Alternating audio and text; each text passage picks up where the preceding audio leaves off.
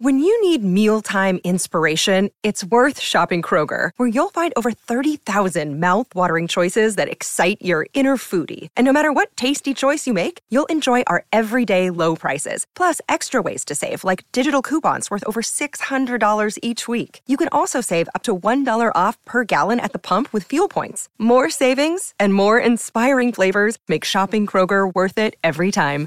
Kroger, fresh for everyone. Fuel restrictions apply. Can we look at the, the Olympics going forward as well, uh, Ben? Uh, where are we going to surf uh, during the Olympics? What kind of waves are we traditionally looking at in that part of the world for that contest? Yeah, well, um, I guess uh, uh, probably a little known fact is that the Olympics is going to be held in Tahiti, exactly at the same place uh, as the event this week. So uh, while the rest of the world will do the Olympics in Paris, the surfers will be in Tahiti. Um, surfing this wave is pretty treacherous.